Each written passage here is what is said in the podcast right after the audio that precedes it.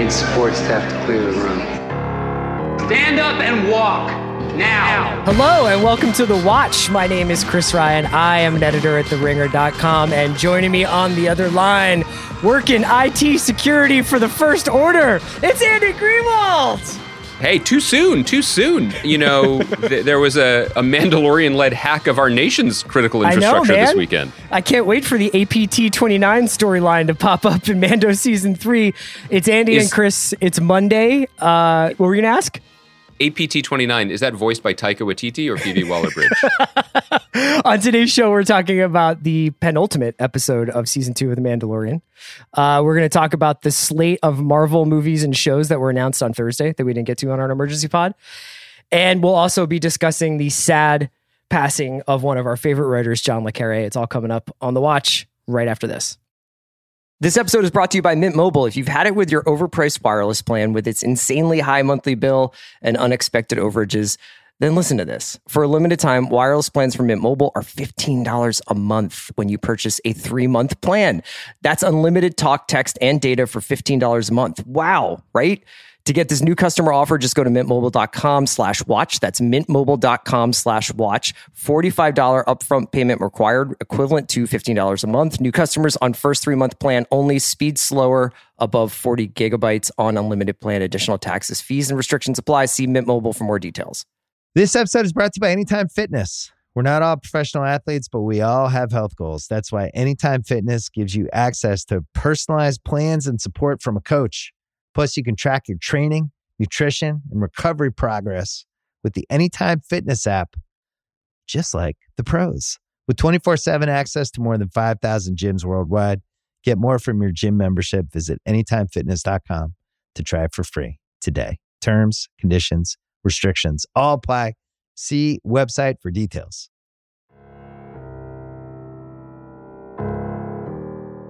What's up, man? Uh, how are you?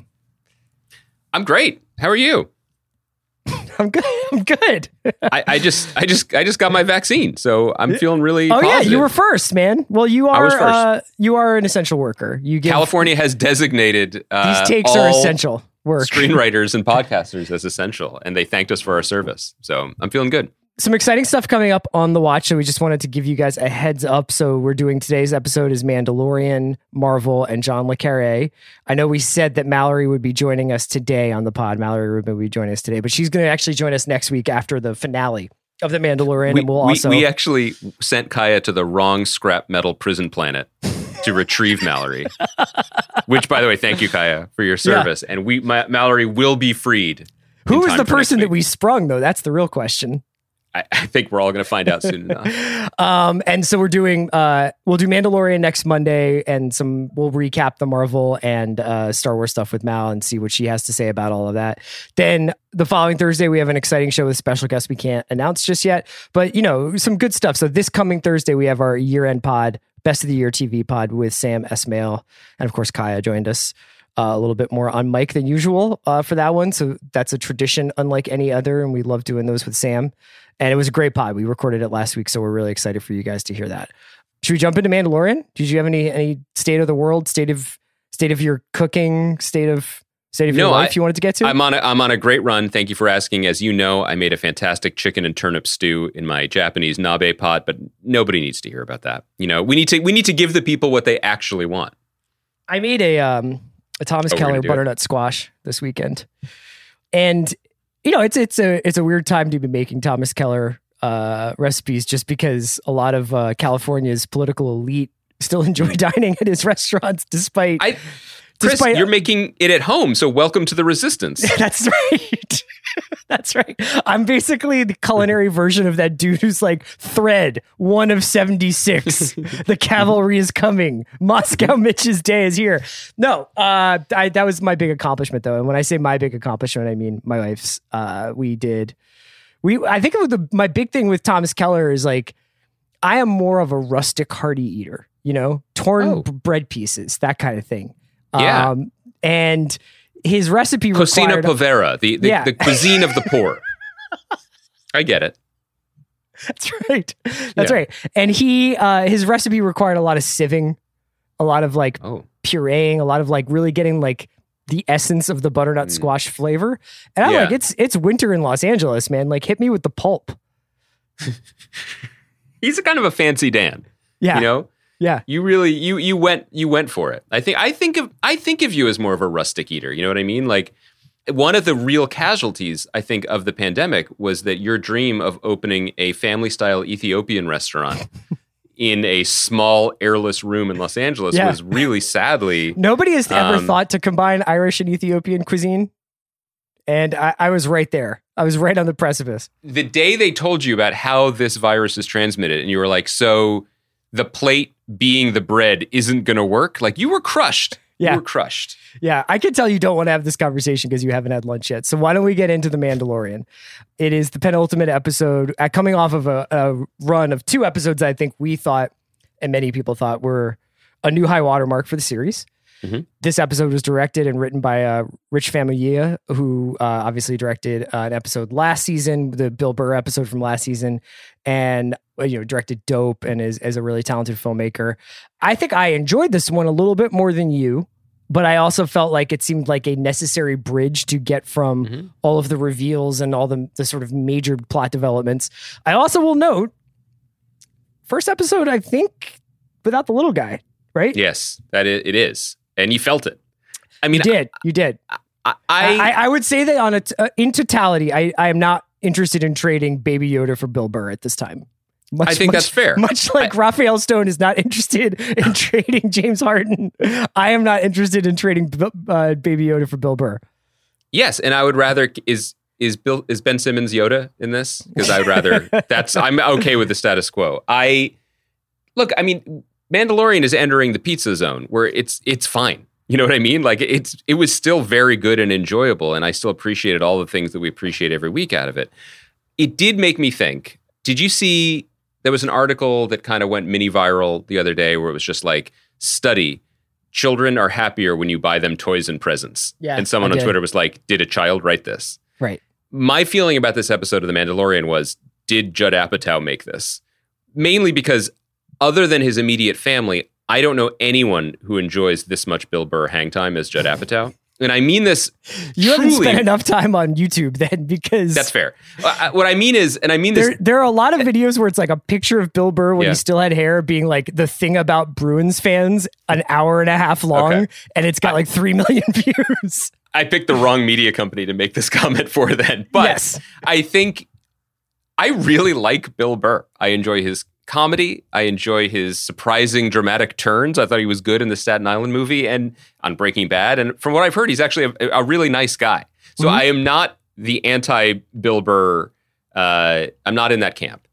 But it's a lot of heavy lifting in a show like this to be that guy for 40 minutes, you know? Yeah. And it just, it- it's not my favorite dynamic, partly because, and I, and, and this might bring me all the way back into the what's wrong with Bruins fans camp. The show, Mandalorian, you, you, you know that phrase like you campaign in, in poetry, but you govern in prose? I don't know The- that phrase, but that's a really good one. Great phrase. One of my favorite. I have a little book of phrases. That's that's that one's underlined. Um, the Mandalorian campaigns and governs in prose. Like it is never going to be mistaken for a show with like you know just savage wit or turns of phrase. You know what I mean? It is it is not Mank, both either the movie nor the man. And so when you have a guy whose main contribution is like cracking wise, Mhm.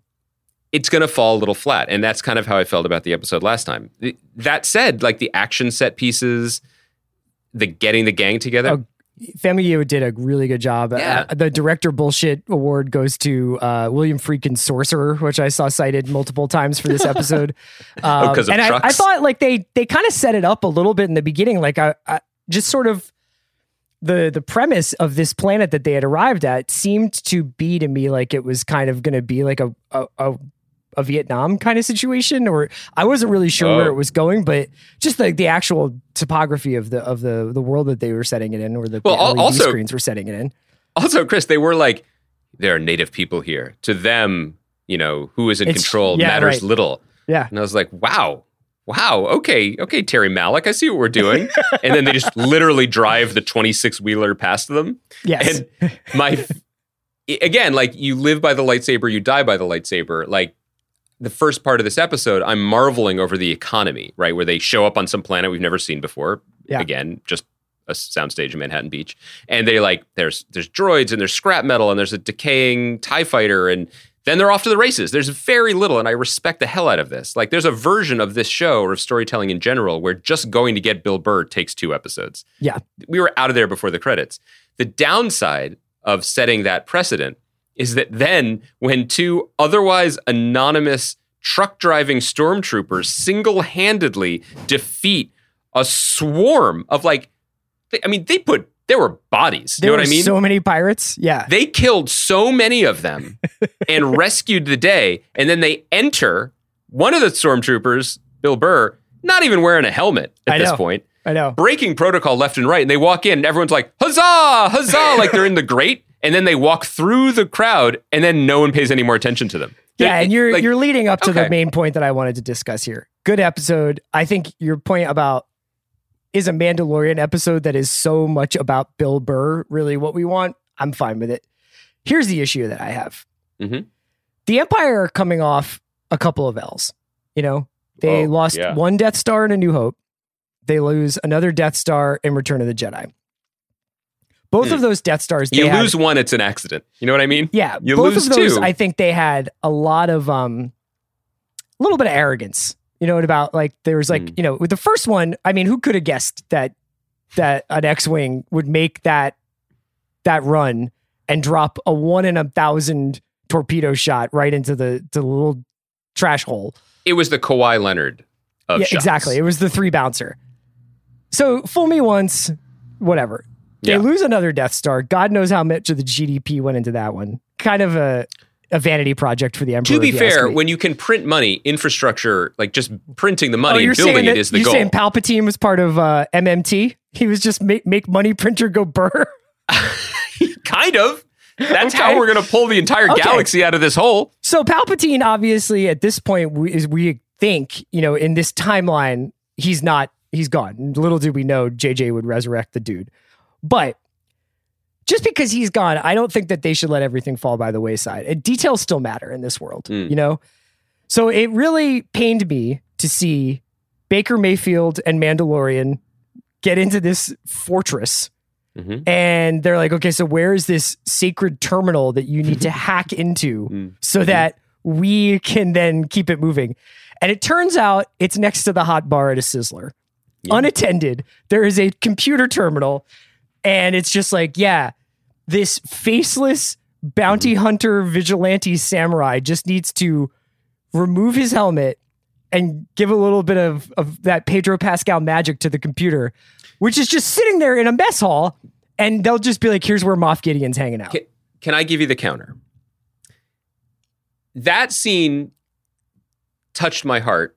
I was very fond of it because it reminded me of a special time, a very brief time in my life and in the life of the great city of New York that you and I both used to call home, where the only terminal, if you Mhm. will, to be in touch with the outside world on the island of Manhattan was the Apple store on Prince Street.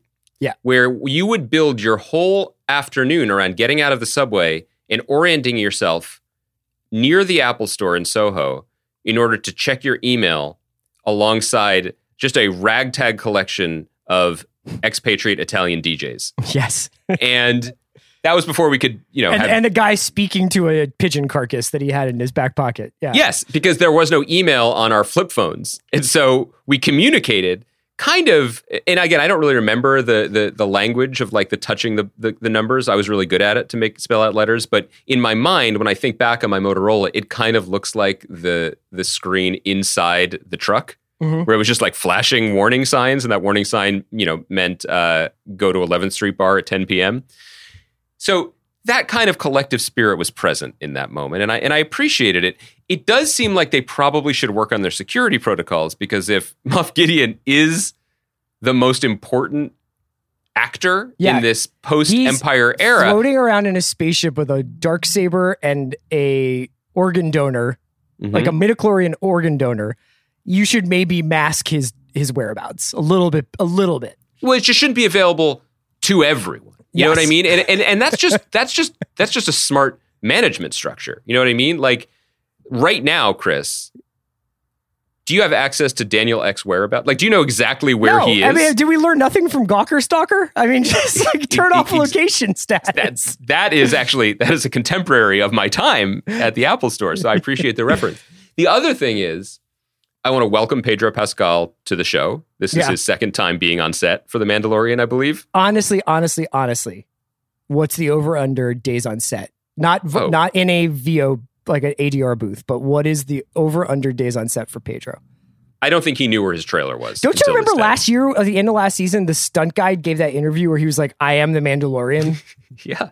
Whatever happened to that? Guy? Did we guy? just like brush that, that aside? That guy's harder to find than Moff Gideon right now. I'll tell you that much. That guy was not welcome at Disney Investor Day last week. Don't show your face in Manhattan Beach, bro. I mean, luckily Mandalorians never show their faces, but you know, and again, like it's a beautiful face. It's a, it's it's an you know it's, it's a prize winning face. Right. I think other people have pointed out like the mustache is a bold choice. Like either just don't shave, but if you're never showing your face for days, weeks, months on end, and it's got to be stuffy in there. Sculpting the mustache, as Yeah. you learned from your experience this summer, like that takes work, and It's it still just feels it's still like happening. I mean, you guys can't see us right now, but I, I continue to push ahead with uh, the Great American Mustache Project of 2020. Chris, the problem is for Chris is that he actually. What, what am uh, I going to do if if if a little known side effect of the Pfizer shot is you can't grow a mustache? Well, then I feel like maybe you've had it for a while. I feel like maybe you were one of the. I feel like you were in the Moderna trials then, because I think that you have the Thomas Keller of mustaches. Like it's been it's been refined. It's been You know what run I through mean? a sieve. Yeah, It's been run through a, a sieve on like a, a like on a number of levels. yeah. Yeah, I mean, it, it, again, like the show, the show just hums so confidently, and it's just so baseline entertaining that when you get to the point, because you know after season one that there's going to be a moment in season two when he takes the helmet off, right? Sure. And it's just like the moment he takes the helmet off is to watch Bill, is, is to check his email and have Bill Burr deliver a monologue about the righteousness of the common soldier. Not how I would have drawn it up. Yeah. Maybe not the moment I would have chosen, but it's the moment we got, and I wasn't mad about it. Um, I also, just quick follow up. What was their exit plan that didn't involve killing everyone and jumping out the window? Because yeah. this worked out great. I mean, it seems like if they had could have gotten through their their drinks with the commanding officer guy, they could have just like walked out, and people would have just been like, "Oh, it's those guys who successfully brought the Rhydonium to us." I, I think I can't decide if they're Employee of the month over here. no, maybe, and I'm trying to like make this work in my mind. Maybe they weren't overly excited about those dudes because all those dudes just get killed every time they do one of these runs, so no one knows them. Sure. Like maybe that's the worst job in the post Empire Empire period.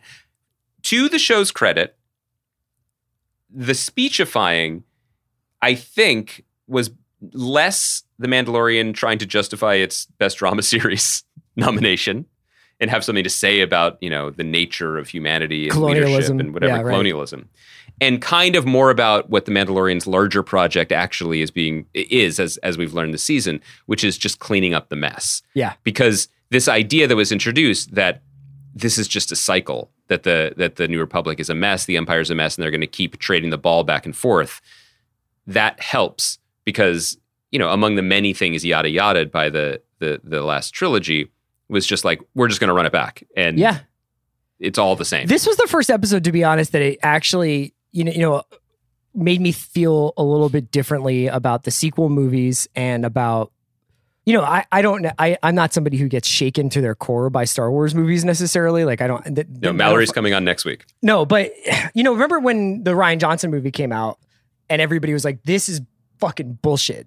Luke would never do this. You know, Mhm. like it was like they were they really felt like Rian Johnson had uh, misunderstood and desecrated the memory of this character. Mhm. It's kind of interesting to watch the Mandalorian take kind of like these cool little pot shots at the the Republic. You know, at the, what used to be the rebellion, and just kind of be like, "Yeah, these guys not great at, at governing Well- the outer rim." You know what I mean? Like, there's some there's some issues out here that's really i agree that's not just interesting without It's- making it's- it in the foreground and without it being like the fucking Republic is it- just as bad, man. it's not just interesting, and I agree that it is interesting. It, it, it's also essential story cement for this expanded television universe they want to give, Yeah. and and it, it's and it's of a piece with this idea that the Jedi aren't the stars of the story. There's like four magical wizards that only people who are in the Death Star know about. You know what I mean?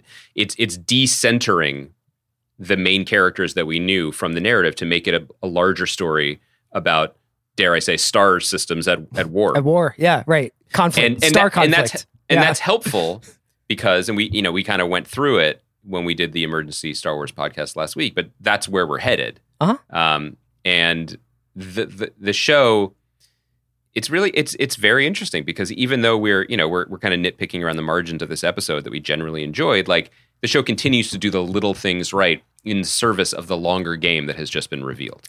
So, do you have anything on a wish list for the finale? The finale, which airs Friday. No, I have to be fully honest with you.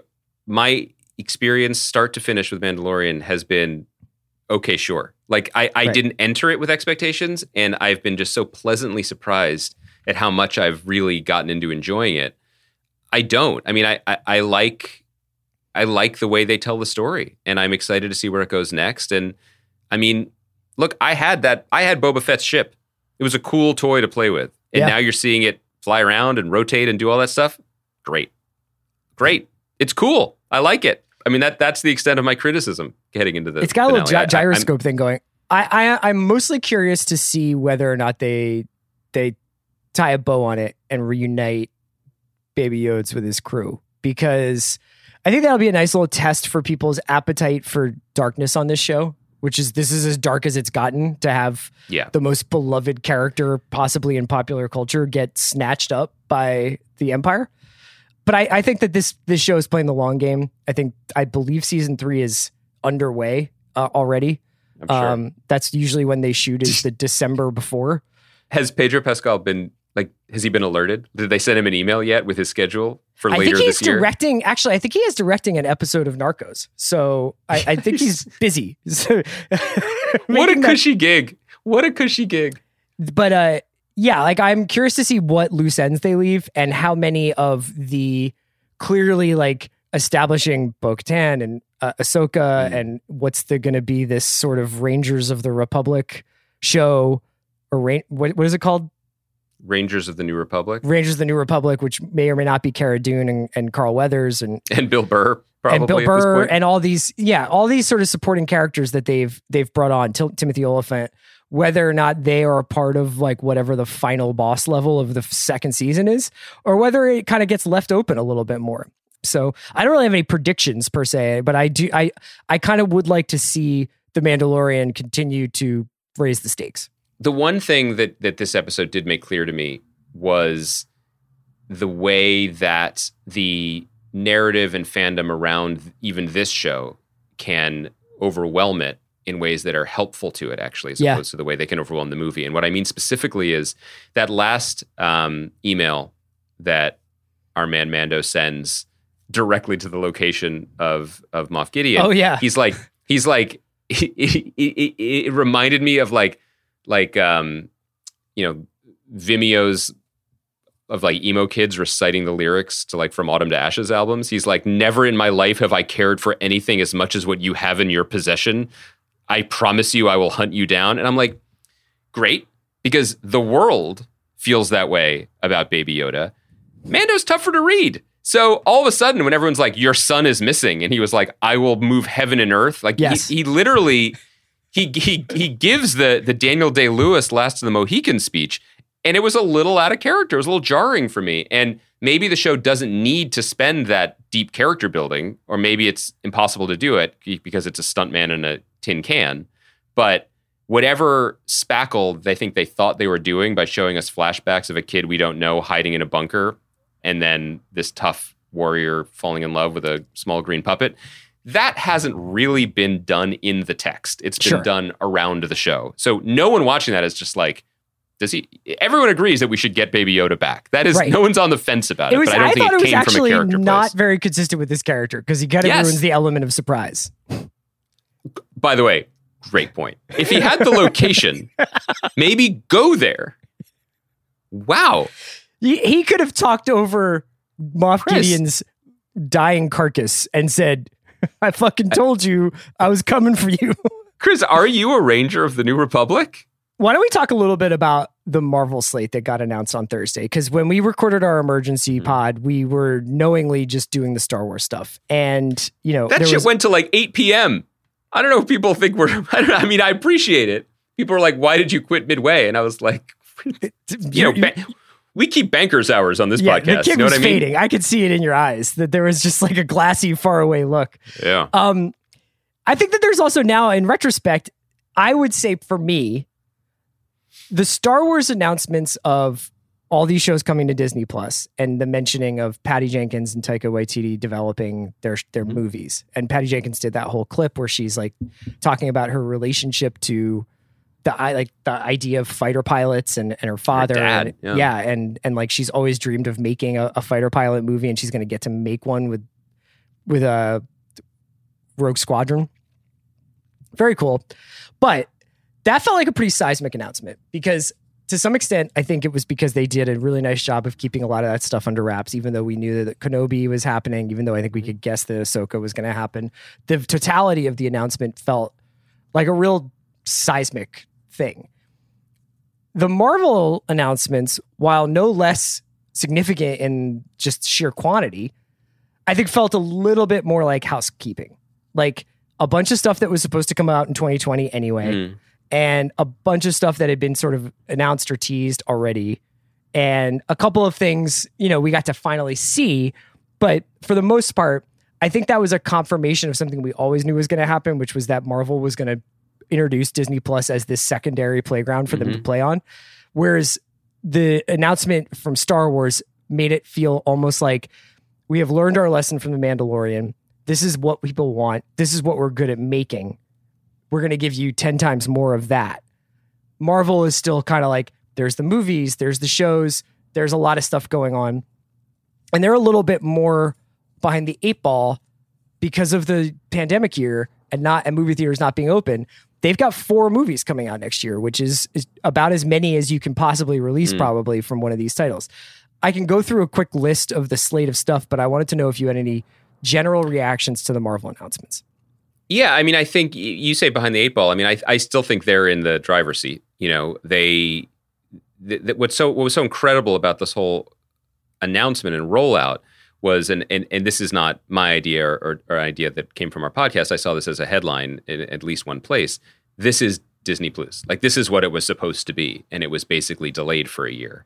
This full flood is how they intend to win the next decade and beyond.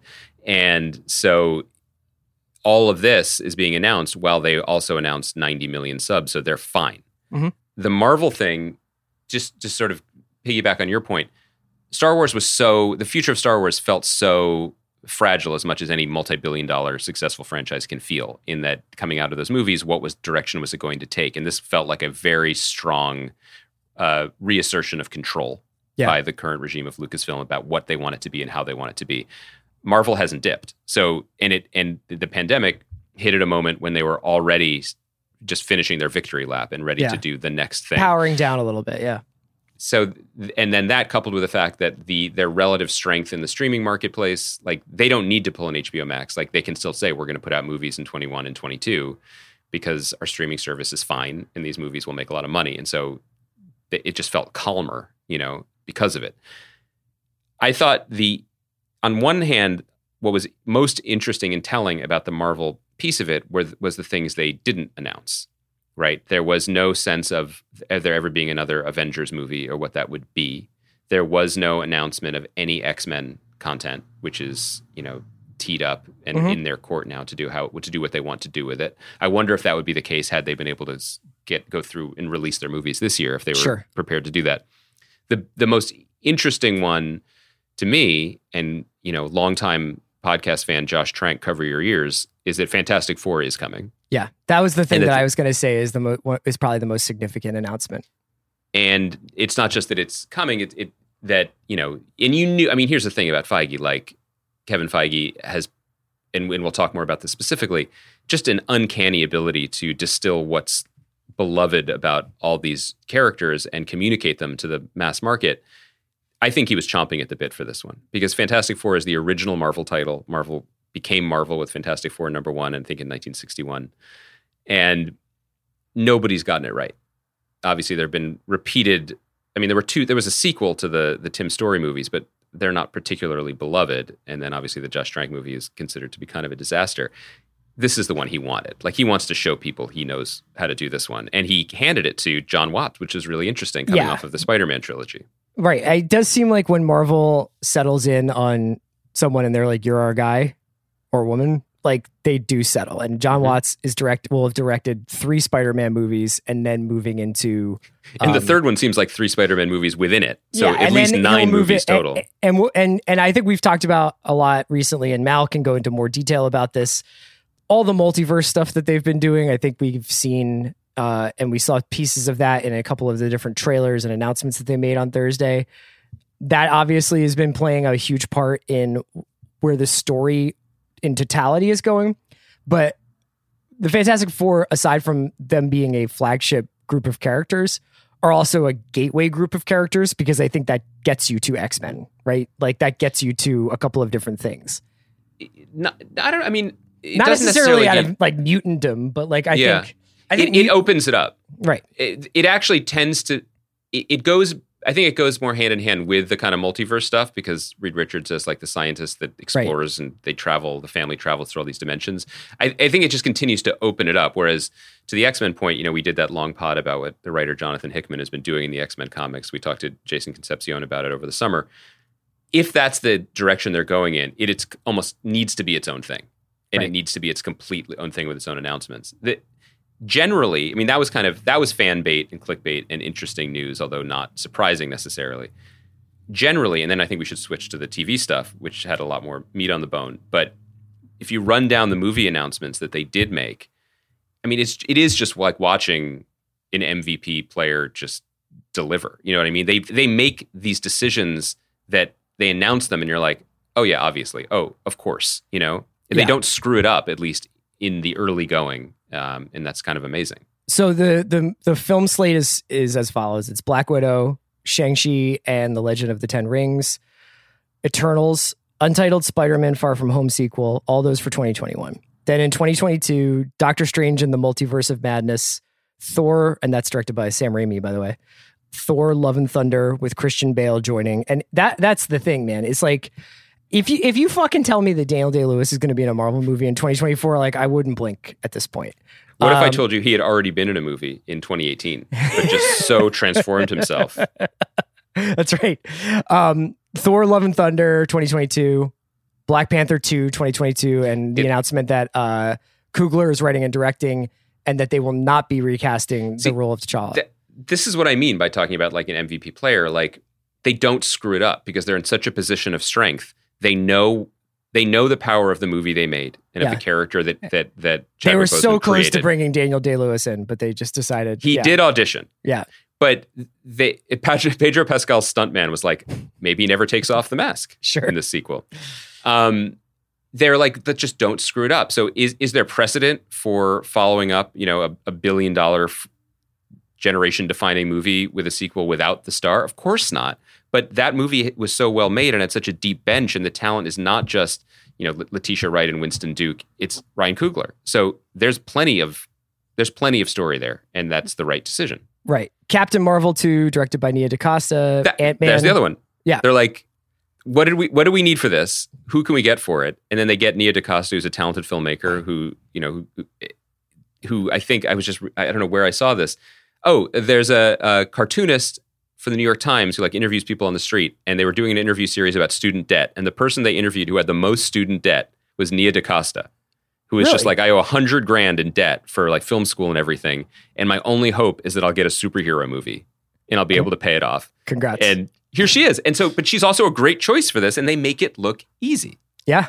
Uh, Ant Man and the Wasp, Quantumania, to keep with Ditto. the Quantum Do another stuff. one. It's Yeah. working. Peyton Reed, Paul Rudd, sure. You know what I mean? It's not, it's such a, the margins for that make sense. They spend less on that movie, but they still get the attendant attention for like being a Marvel movie. It works. Right. And then in 23, we've got um, Guardians of the Galaxy Volume 3 with James Gunn returning and Fantastic Four directed by John Watts. The TV series, some of which we already knew about. So WandaVision, Falcon and the Winter Soldier. I still don't know what Falcon and the Winter Soldier is about other than those dudes being bummed out that Cap Captain America was like, "I'm going to be old now." Do you know what it's Captain about? America was just like, I'm washed. Captain By the way- America, Captain America trying to get the, that, that that spot in the top of the line. You know what I'm saying? He's like, look at me. I was born in fucking 1915. COVID can't get me, brother. Uh, Do you, then you, do, you, do, you, do, you, do you think who are the who are the Falcon and Winter Soldier of this podcast who will take the microphone slash shield in 2023 to cover these movies when we're like, nah, we're gonna be old now. yeah, right, right. We're done. The thing that probably caught our eye the most, it really, it was the most footage we got to see. Well, there was a Falcon Yes. Winter Soldier and WandaVision trailer, but let's talk about Loki because this is not something that the kid had on his Christmas list. Where I was like, I love Tom Huddleston, but I, I didn't. Huddleston? No, that's that guy plays Hiddle, midfield. Hiddle. Yeah, Huddleston plays midfield for Tottenham. We're used to. Tom Hiddleston, I love that guy. I think he's really entertaining.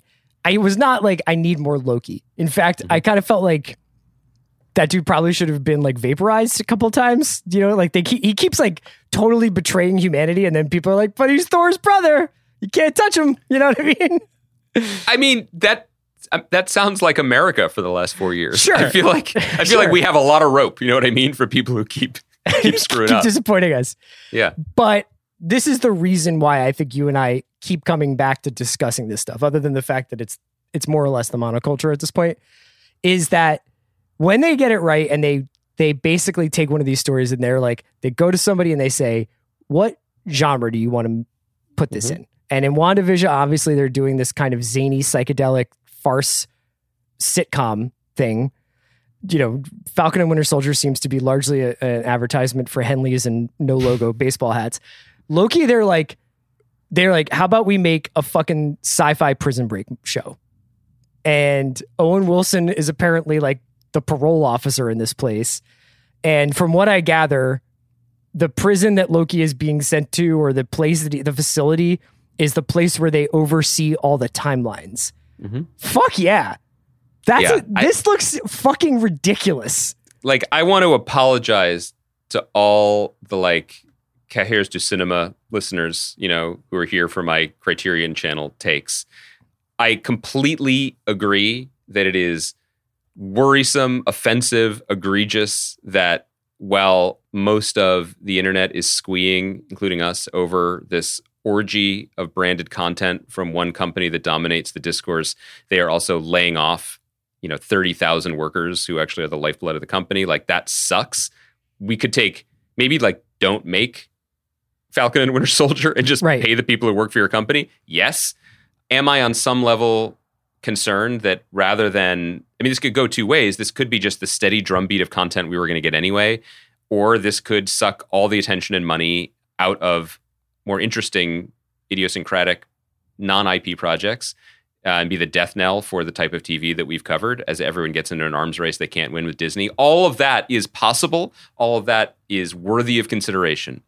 But I have to tell you from the bottom of my jaded soul, I fucking want to watch Loki. I want to watch Loki. I like comic books. I like the Marvel movies. And I particularly like the fact, and I, I can't get over this. And should we ever get the chance to talk to Kevin Feige or people who were part of the original founding of these of this the MCU, was there one meeting where he or other people were like, "This is the tone"? Yeah. I know everything is supposed to be serious, gritty, Dark Knight, but like Marvel Comics have always had this kind of embracing the goofiness side Colorful. yeah. and they let it happen and it changed movies obviously but it just gave them this unfuckwithable blueprint that lets us end up in this place where you have this dastardly charming rapscallion of a character slash actor and you build a show around his strengths and you build a show around his strengths using the time variance authority which is Mhm. this almost from the beginning tongue-in-cheek creation from the 80s that was spearheaded by this great Marvel writer who wrote my favorite Captain America runs. And he, he passed away tragically too young, Mark Gruenwald. No relation. uh, I think that all the people in the TVA originally were drawn to look like him because he was such a stickler for continuity and had read every Marvel comic since the 60s. With car- with names like Mobius and Mr. Mobius and Mobius. And that now you have Silver Fox Owen Wilson playing that almost tossed off living LOL of a character, sending Loki into various timelines. Like that's just fun. And Yeah. I I cannot stress this enough. Like yes, everyone should watch Small Axe, but also we should have in our lives room to be like, oh, there's there's fresh Loki content. Fire it up and take me away. Like I I don't see the downside about this because it looks super fun. And I I texted Chris. I was like, I, apologies for the heat on this take. I, this looks awesome, and I can't wait to see it. I just good good idea. Make a Loki Prison Break show. Good can idea. You, can you name the cast? Like I sent you a screen grab of just the yeah, IMDb uh, page. Well, it's Hiddleston and, and Owen Wilson and Richard E. Grant, and then Gugu Mbatha Raw and Sasha Yes, Lane. done. Yeah, right, Sold. right. And I think Gugu Mbatha Raw seems to be playing like a you know judge. time judge? Yeah, something like that. Great. Um, the other show that they announced are What If, which is animated and is based on a run that Marvel did where it would be like, what if Punisher did this? It- you know, right? I got to tell you. So this was announced a while ago, but now it, it is go moving forward, I guess. And what if was like the ballerest flex of my early comic book years? This came out around like so I became a comic fan in like 87, 88 and got really into X Men. And that was when there were comic books. There were they were printing so many of them that they had a comic book called X Men Classics, where they're just reprinting old X Men's, and you were paying for them again.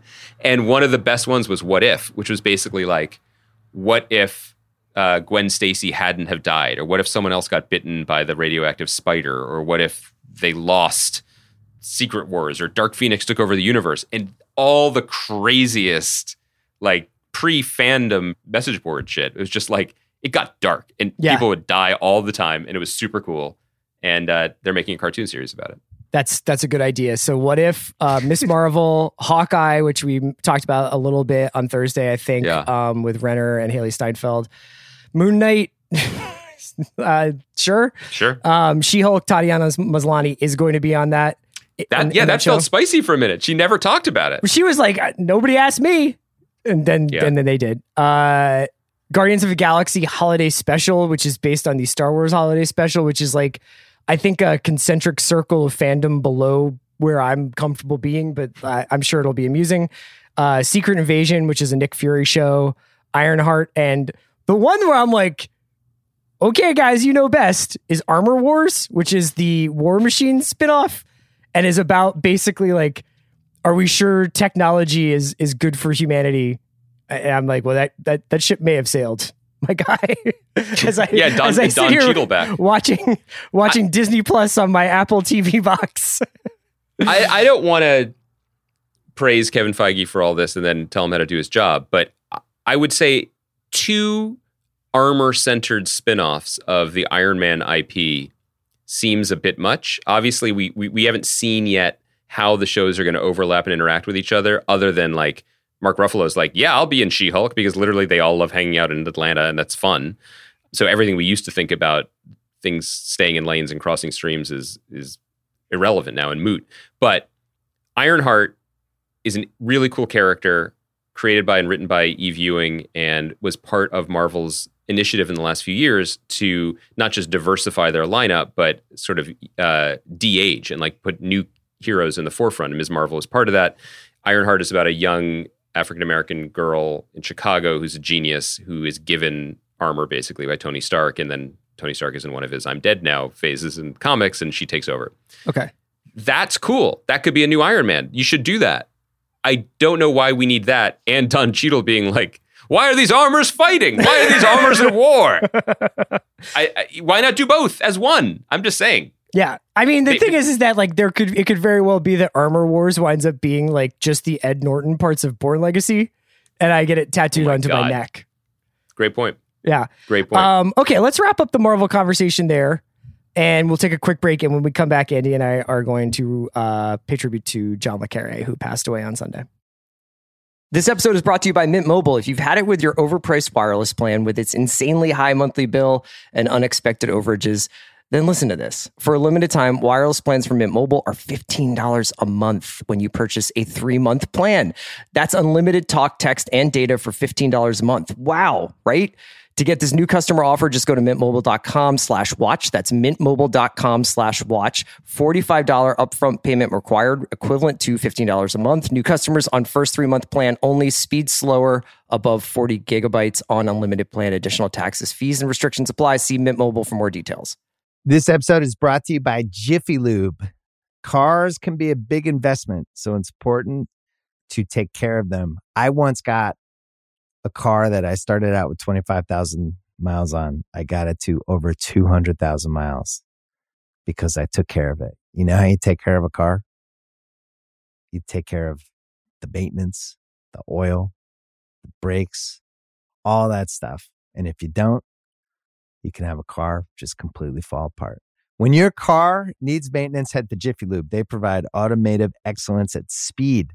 Get your oil change, brakes checked, tons of other multi care services. It's all done by expertly trained technicians who actually care about taking care of you and your car. Jiffy Lube, car more. To find coupons and start an instant online estimate, visit jiffylube.com. This episode is brought to you by 20th Century Studios' Kingdom of the Planet of the Apes. As a ruthless king builds his empire at the expense of the remaining human race, a young ape will fight for the future of apes and humans alike. Kingdom of the Planet of the Apes. Enter the kingdom in IMAX this Friday and in theaters everywhere. Get tickets now. This episode is brought to you by Cars.com. When you add your car to your garage on Cars.com, you'll unlock access to real time insights into how much your car is worth. Plus, view its historical and projected value to decide when to sell. So when the time is right, you can secure an instant offer from a local dealership or sell it yourself on cars.com. Start tracking your car's value with your garage on cars.com.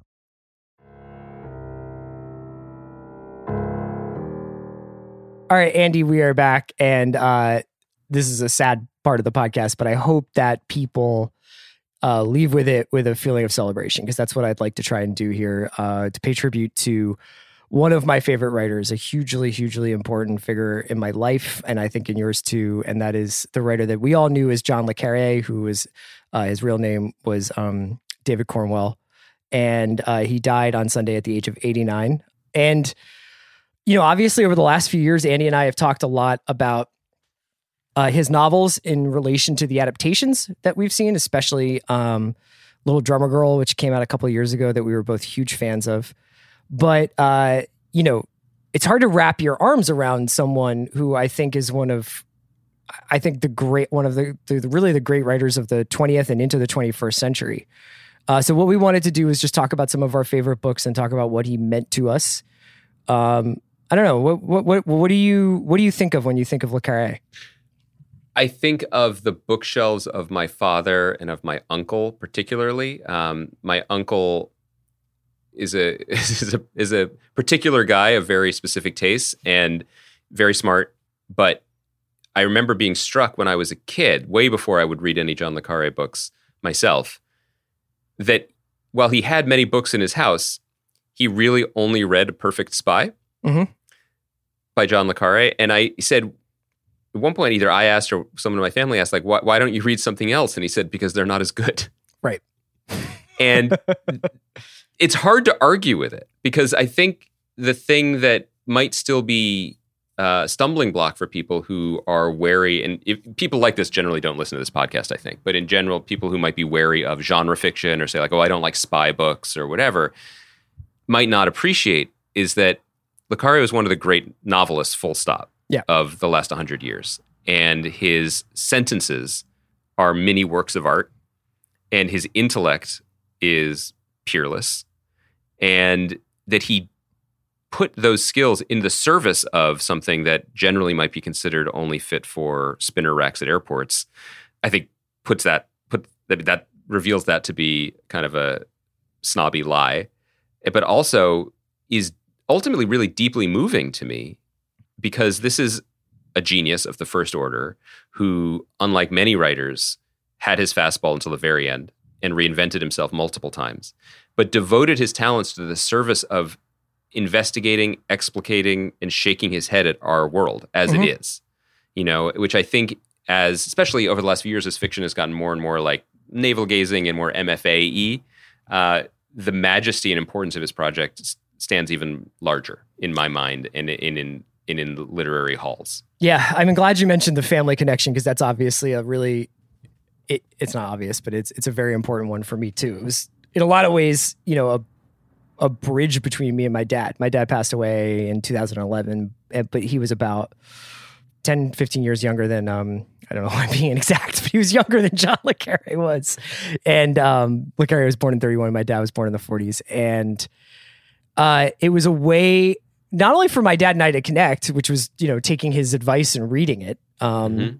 but it was a way for me to understand him a little bit because I think that some of Le characters and some of the ways he wrote about the experience of being British, as my dad was, uh, throughout the post-war experience, were really helpful in me understanding a little bit about him. You know, a little bit about my father. So, an incredibly like meaningful like piece of like connective tissue for me in my life, like on a personal level. I couldn't agree with that more. I mean, my from my father, like a new Le Carré book was like an event. Yeah. It was Yeah. here are the reviews about it that I'm going to read. Here's the day I'm going to go buy it at the store. Here's what it'll get. It'll get pride of place on the coffee table in the living room, and he'll read it and he'll let us all know what he thought about it at great de- you know great detail. And the thing that he kept talking about throughout my life, talk understanding who Le Carré was and talking to my dad about books.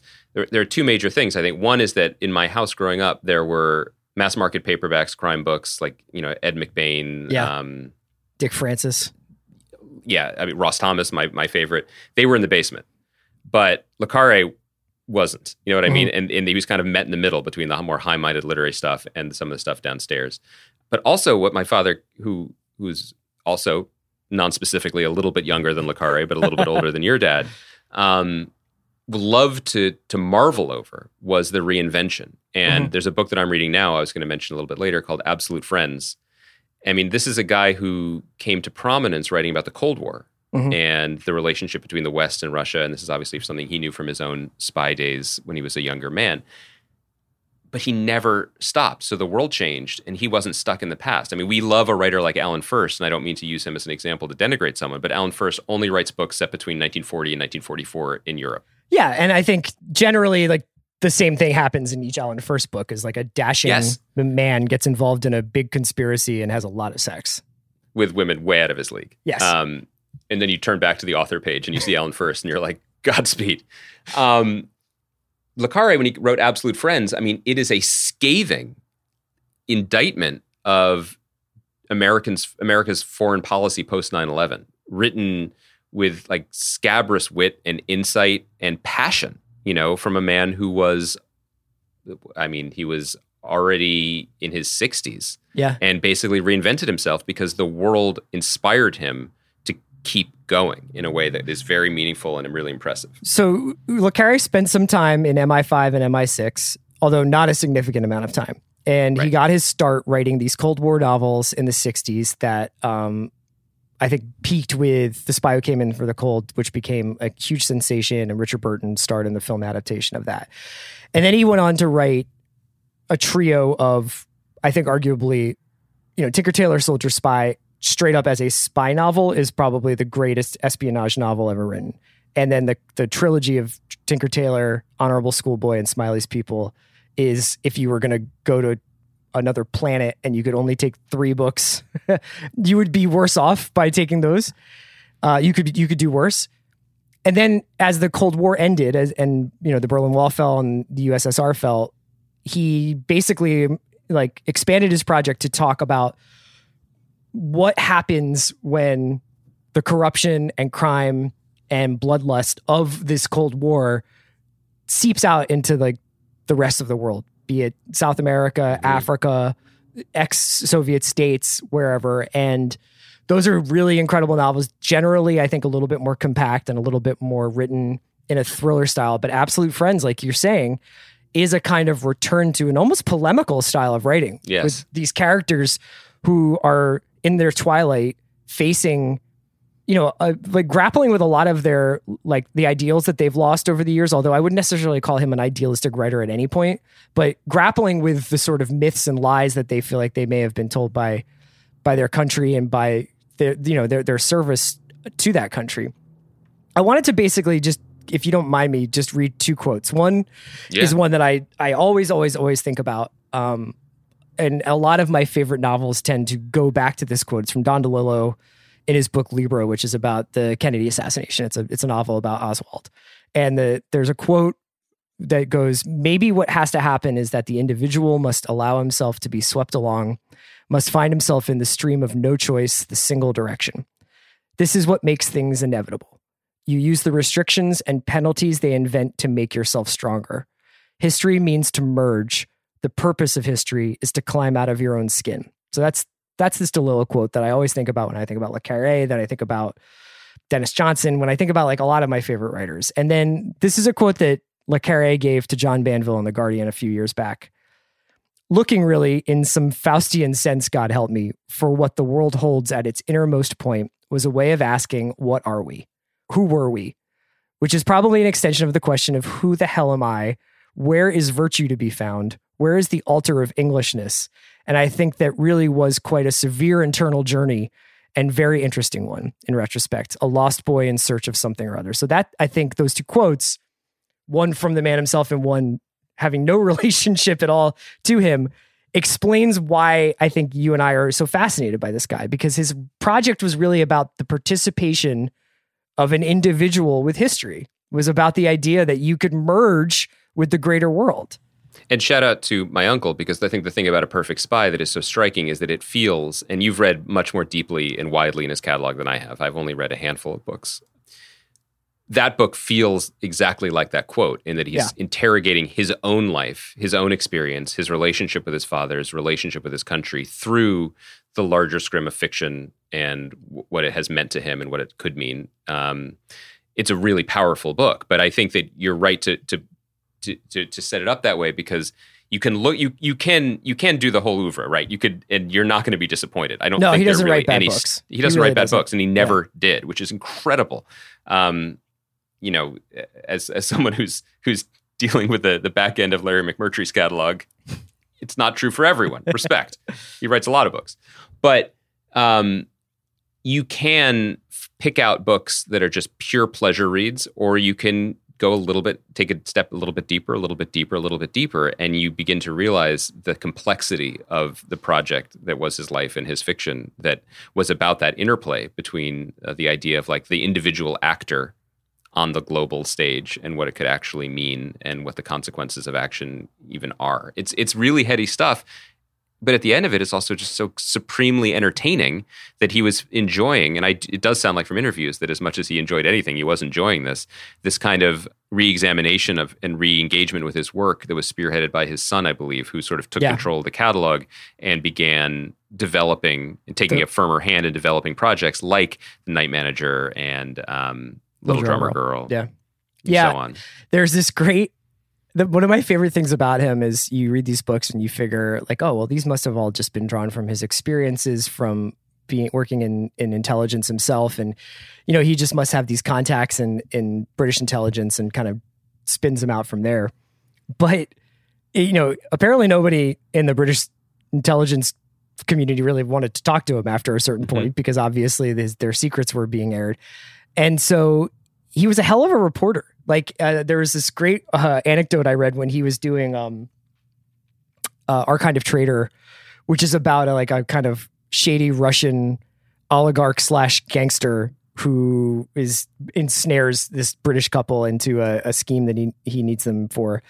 And he had gone to I don't know if he had gone to Moscow or where in the Soviet or in Russia he had gone, but he was essentially doing research on this guy Dima, who would the, the Dima who would show up in the novel. I don't know what the, the actual guy's name was in real life, but he went to like it's like John Le Carré at this fucking nightclub with an arms dealing Russian gangster, and he's got his translator there, and there he's like I could barely hear him over like the pulsating club music but I eventually got got to the point where I asked him, you know, like one of the things that usually happens when you have like, you know, essentially this class of of of of criminal is that at some point they decide they need to create a better world for their great grandkids and start to do things that are somewhat better for society, if also mm-hmm. while doing this nefarious shit. And he does this question, and the guy responds in Russian, and the translator turns to him and says, Mr. David, I'm very sorry. He says, fuck off. and I always just like love the idea of this like really Yeah. bookish British guy in like a, a you know, a Russian, uh, uh, like in Russia, just like chopping it up with this gangster. Why don't we uh, leave people with this? We can do two books that we recommend and two adaptations. So Okay, you want to talk a uh, little bit more about Absolute Friends, or did you have another one you wanted to talk about? Oh, for, so book wise, yeah. I mean, I'm reading Absolute Friends now, and one of the reasons I'm reading it now uh, was because I saw it on my shelf. I'd never read it, and I remember just like as, as this it is this massive turning point. Like my my father's discussion of it and estimation of the man, and like his pivot in, into a different sort of um, perspective on the world. And I'm really interested in reading it now because when the book came out, you know, it was, as you said, it was very polemical about things that were happening in the moment. And now we've moved on in some ways. And so I'm very curious about how it plays. And like with all of his books, I'm just like, Jesus Christ, these sentences. I mean, it's just next level artistry, the way the physical, almost, almost the physical way he writes. Um, the other one I was going to recommend, which I feel like I don't know if it gets a lot of love, but I loved reading The Tailor of Panama.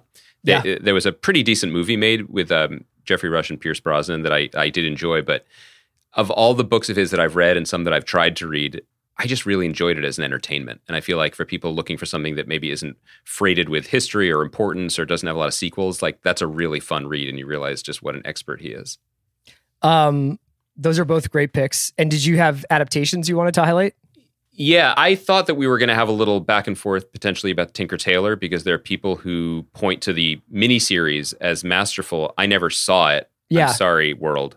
I really loved the movie with Gary Oldman that came out a couple of years ago. I thought it was just wonderful, but I can only imagine these the the, the surgery, the the slaughter of like whole sections since it's So- it- it's such a big book and we could talk about it right now. The the the thing about the adaptation of Tinker Tailor is that the movie is too slight and the miniseries might be too much. The Hmm. miniseries is so dense that I don't even know if it would make sense unless you were not only just a reader of the book, but actually like retained a lot of the information from the book. Mhm. And that miniseries actually played a huge part in Le Carré's writing career because he became pretty disillusioned with Smiley as a character because he felt like he couldn't see it or hear it unless it was Alec Guinness's face and Alec Guinness's voice. He had initially planned on doing a series of Smiley novels, much more than I think the trilogy that it wound up being, but just decided to finish it off because uh, of the miniseries. The movie looks great. Uh, too many bad wigs and too many truncated parts of the film, I think. Um, although I, I do quite like it.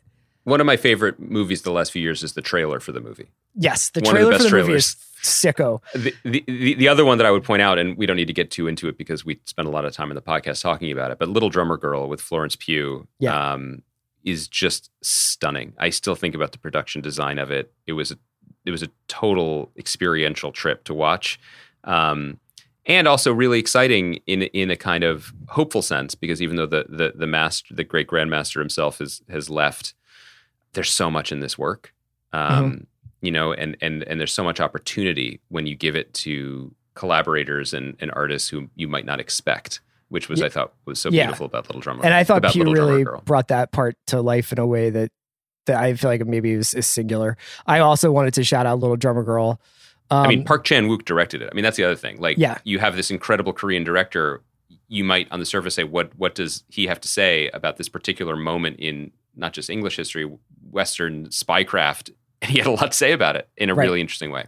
So I would also just shout out uh, Night Manager, which speaking of Tom Hiddleston was was a really the best version of like light Le Carré. Like it was much more Mm. focused on I think locales and vibes and everybody looking beautiful. Billowy shirts. Yeah, and so correctly. it's uh, uh, Elizabeth Debicki is in it and Hugh Laurie. It's it's very good, but it, it's it's it's a much easier watch I think than Little Drummer Girl. It's a little bit Mhm. more like you can digest it.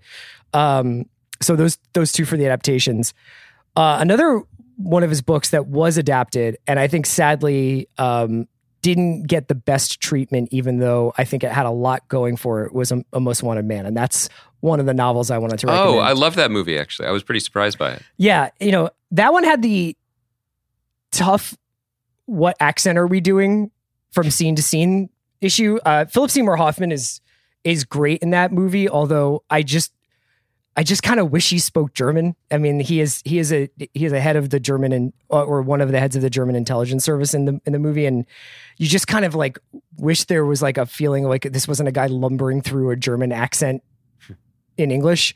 Uh, but that's a cool movie. The novel is awesome. The novel is about as tight and propulsive a thriller that you can read while still getting this huge hit of like these literary flourishes and these absolutely like virtuoso segments. There's a, a part of the book that I return to very often, which is essentially like a four or five page monologue from the character that Philip Seymour Hoffman portrays in the movie that is it just will melt your face. And it, it's essentially about Hamburg, the city's reaction to 9 11 and being in some ways like a, a staging ground for some of the terrorists who uh, conducted 9 11. So, Most Wanted Man would be my like thriller. Obviously, Tinker Tailor, Little Drummer Girl, all those totemic ones are really big. But Andy and I have mentioned throughout the pod Perfect Spy. And, uh, you know, I could go on and on about it, but I think you should just take Philip Roth's recommendation where he said it's the best novel in English written since the war. Uh, so it's uh it's a fa- it's a novel about fathers and sons and it's also a novel about spies and it's also basically a map of the human mind. Like when you read it you do actually feel like you are experiencing human consciousness. It is a fucking towering achievement and uh, one of the best novels I've ever read. And if if you are if you had the appetite to make it a project you got to check this out. It is it, Perfect Spy is just one of the the great novels you will ever read. I can think of no more perfect way to send off the man himself and yeah. send off our podcast. Yeah, so we'll be back on Thursday with our best TV of the year episode with Sam Esmail. Until then, talk to you guys soon. Great job, Ransky's.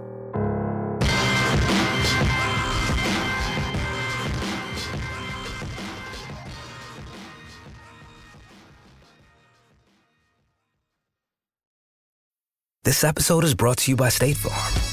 You might say all kinds of stuff when things go wrong, but these are the words you really need to remember. Like a good neighbor, State Farm is there. They've got options to fit your unique insurance needs, meaning you can talk to your agent to choose the coverage you need, have coverage options to protect the things you value most, file a claim right on the State Farm mobile app, and even reach a real person when you need to talk to someone.